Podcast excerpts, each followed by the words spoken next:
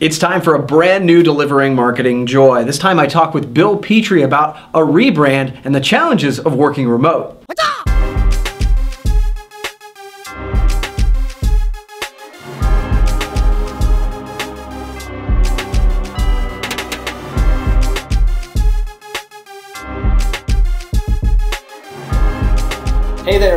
to another edition of Delivering Marketing Joy. I'm your host, Kirby Hasseman, and with me today is a repeat guest, a welcome face, a good friend. He's the president of Promo Corner. It's Bill Petrie. Mr. Bill, thanks so much for joining me. Kirby, as always, blast to uh, hang out with you. So happy to be here. Absolutely, buddy. Thank you so much. So I wanted to kind of reconvene with you. As we've said, you've been on the show a few times, but you know, I was thinking about as the sort of the first of the year rears its head. You've been now with Promo Corner for about nine months. Mm-hmm. Um, so, in taking over that organization as president, what have been some of your biggest challenges and biggest successes? I'm super curious about that. You know, it's funny because I think this is my fifth time on delivering marketing joy. I know I did a conjunction one with um, Dana Zezo, and it's almost been like a journey of the last three years of my career in the promo mm. industry. So it's it's been fun to watch, and also growth of my beard because I think the first time I was I was without facial hair. Okay. So so you asked, um, I think, what um, since I've taken over Promo Corner, what's been the biggest challenge and the business biggest success? So I'll answer that in reverse if that's okay. Sure. Uh, actually, I didn't want to respond. to answer it the way I want to anyway. We know each other well enough. Yeah, to, for sure. I'm going to ask. Yeah. Yeah. So I, I think the biggest success is the easy one. It was the rebranding. Mm. Um, it was something that Promo Corner I wouldn't say desperately needed, but pretty close to it. It it was a respected organization, but the branding had grown old. It it looked old, it felt old, it hadn't been redesigned and even probably looked at since its inception in 1999 and, and if you smelled real carefully you could smell 1999 on that old logo and it was a great logo but it, and it served it well but we needed uh, a brand, a logo, and a direction that would take us to the next 20 years mm-hmm. um, while paying some homage to the previous 20 years. So, coming together as a team, having a group of people who cared and gave input to what ended up becoming the, the new overall brand and direction we're going, I think was the greatest success. It was a, a real lesson in people coming together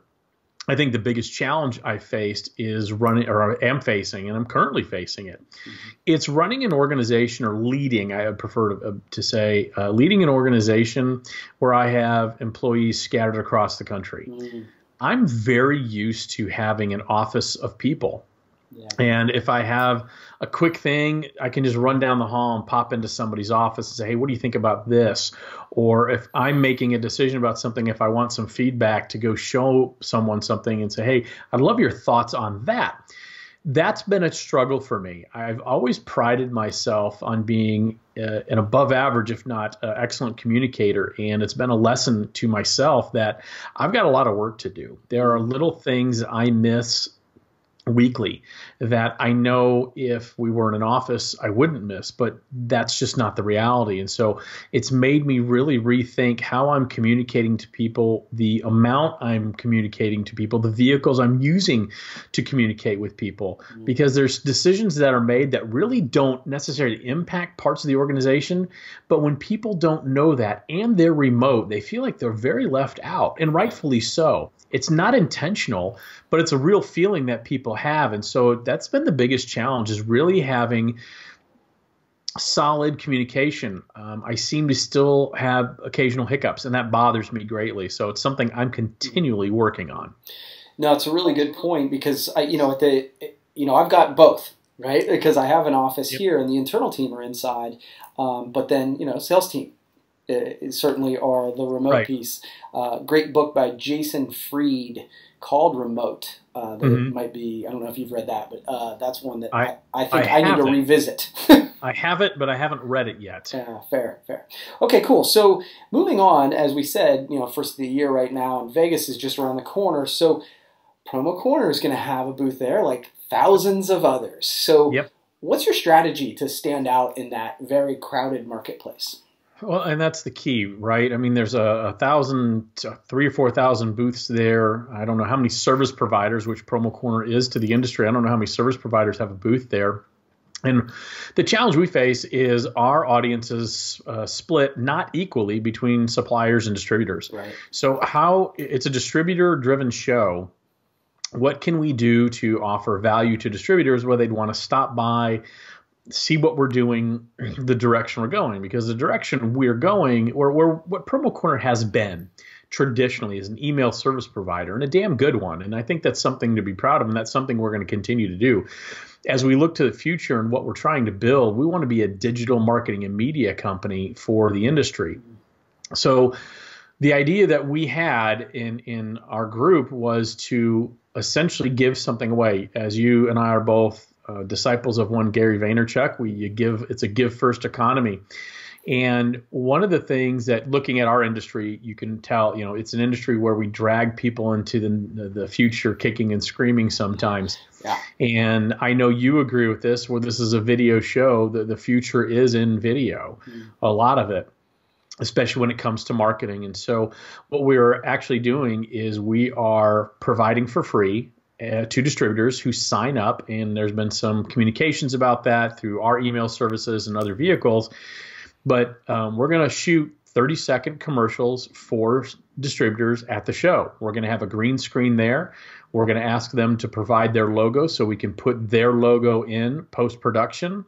We are providing one of three separate scripts so that they can use the script that really helps tell their story to their target audience about the value of promotional products, why promotional products work, and some of the uses of promotional products. So really what, what works for them.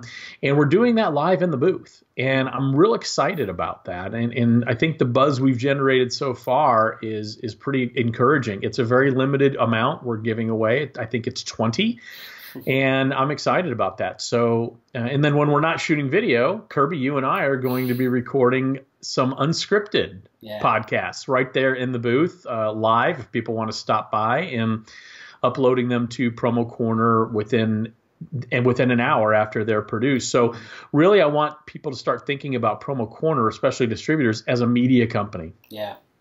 Well, yeah, and I think that you know this is a huge event uh, around which many of us base our business, and so by doing you know something that's um, media centric around it makes a ton of sense. So I'm excited about it for you. Hopefully, uh, it's great. It could yeah. be a disaster, but either way, you're going to remember it. totally, totally. So, uh, speaking of Vegas, mm-hmm. you are going to be teaching uh, speaking at Vegas uh, on Monday, I believe, Education Day. So you're a, a, a veteran speaker of our industry. You always do a great job. So what's your topic this year, and why should people come and see you on Monday at 1.30, I believe it is? Um, I'll answer the second part of your question first because apparently I like to reverse the way I answer your questions. you do what so, you want, Bill. I, I, I, hey, it's your show, but I just took over. Um, so the topic for Education Day, and it's at 1:30 Pacific Standard Time. Uh, I don't know what the room number is, breaker something or other. I'm sure. yeah.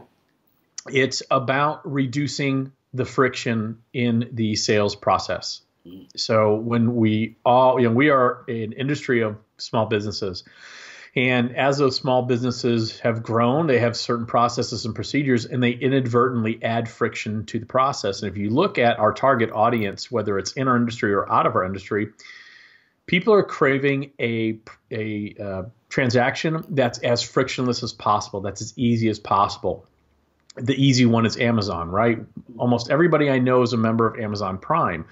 And so that has triggered the dopamine part of our brain to think if I don't get something in two days, there's a serious problem in this process. Or if I can't return something for free, there's a serious problem in the process. So what Amazon has done is eliminated just about as much friction from the sales process and the return process as possible from a retail perspective. When I look at our industry, and the way most distributors conduct their sales transactions and suppliers too, there's a lot of friction inherent in the process. And so, what I'm talking about there is if you really want to create client loyalty in 2018, you need to create a transaction that's as frictionless as possible. And so, in my class, I'm going to talk about some ways that people can take away immediately and reduce that friction in the goal of creating long term loyalty. So, um, I'm not going to say mine's the best class at 130. I, I, know, for example, your your class is at 130, and and you know, please feel free to plug yours too. There's, the, I think the bottom line is, if you're going to PPAI Expo, you're doing yourself a tremendous disservice if you don't look at the education that's offered and not just Monday. Mm. There's education Tuesday, Wednesday, even Thursday morning. There's great classes by tremendous speakers and thought leaders in our industry and it's worth your time. It's worth worth your investment of time in yourself. Mm. So pick one that works for you. If you think mine's terrible, fine, don't come. Won't hurt my feelings cuz you probably won't tell me it sucks. find one you like and go. So I don't remember the first part of your question. Nope. That's so, oh, why should it. people come see me? That's up to them. People right. should come see me. That's completely 100% up to them if they want to come see me or not. I, I, you know, I'd love to see 250 people there, but if 10 people show up, that's great. Doesn't matter to me. Well, I, I think you kind of uh, talked about it a little bit. Is that you know why should they come and see anybody? It is about investing in yourself, and so I think that's a great message uh, for all of us to hear. Quite frankly, so thank you, man. You've yep. answered my three questions. I give everybody a chance to ask me one question. Do you have one for me? Kirby, as it turns out, I do have a question for you. And you what might. you know what's interesting is because we're we're good friends and we do a weekly podcast. It was very difficult for me to come up with a question to ask you that wasn't flippant or stupid or redundant. So I hope I've come up with one. So Kirby, knowing you and and I think people who know you from a distance, you talk very often about living your life intentionally. That's mm. important to you. Yeah. And what you've accomplished in business is very intentional. And I look at what it is, and it's amazing. You own two very successful businesses in your marketing uh, company and in your brewery. You um, have created, I don't know how many jobs you've created in, in the area of Coshocton. That's amazing.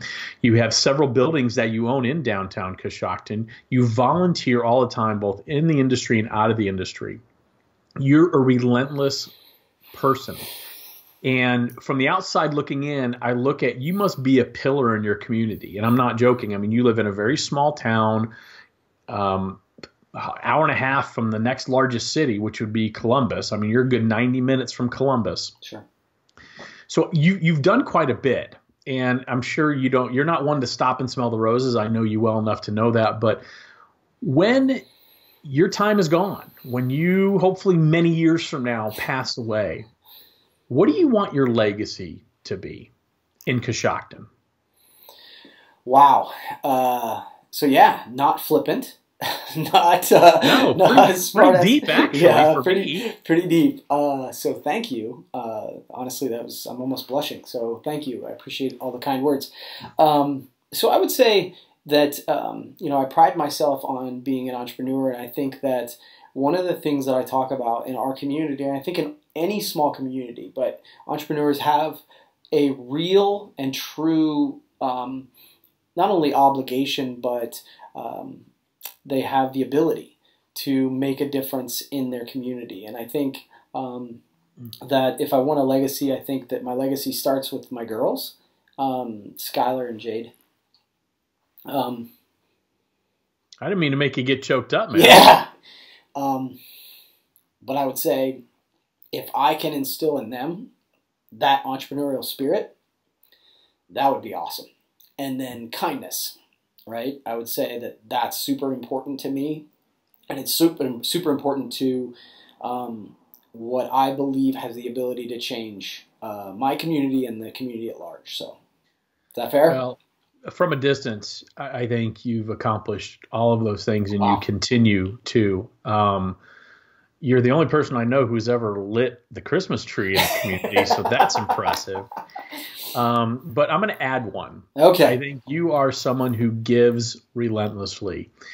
you always look for a way to give either a part of yourself, whether it's your mind, your your spirit, your help, whatever it is, you continually look for a way to give. And I think that's something we should all remember is very important to do. And it's one thing to say it, it's another thing to live it. So on behalf of all the people you've given to, and I'm one of them, thank you. Wow, so that took a turn. Uh, thank you. Uh, it's super kind of you to say, and uh, appreciate it. And uh, yeah, it's a good time of year to do this, right? Um, so, it is. So thanks, man. I appreciate you being a guest, and uh, we'll have to do it again, all right? Uh, round six. I, I will look for number six in about three, four months. Sounds good, bro. Hey, that wraps up this edition of Delivering Marketing Joy. We'll see you next time.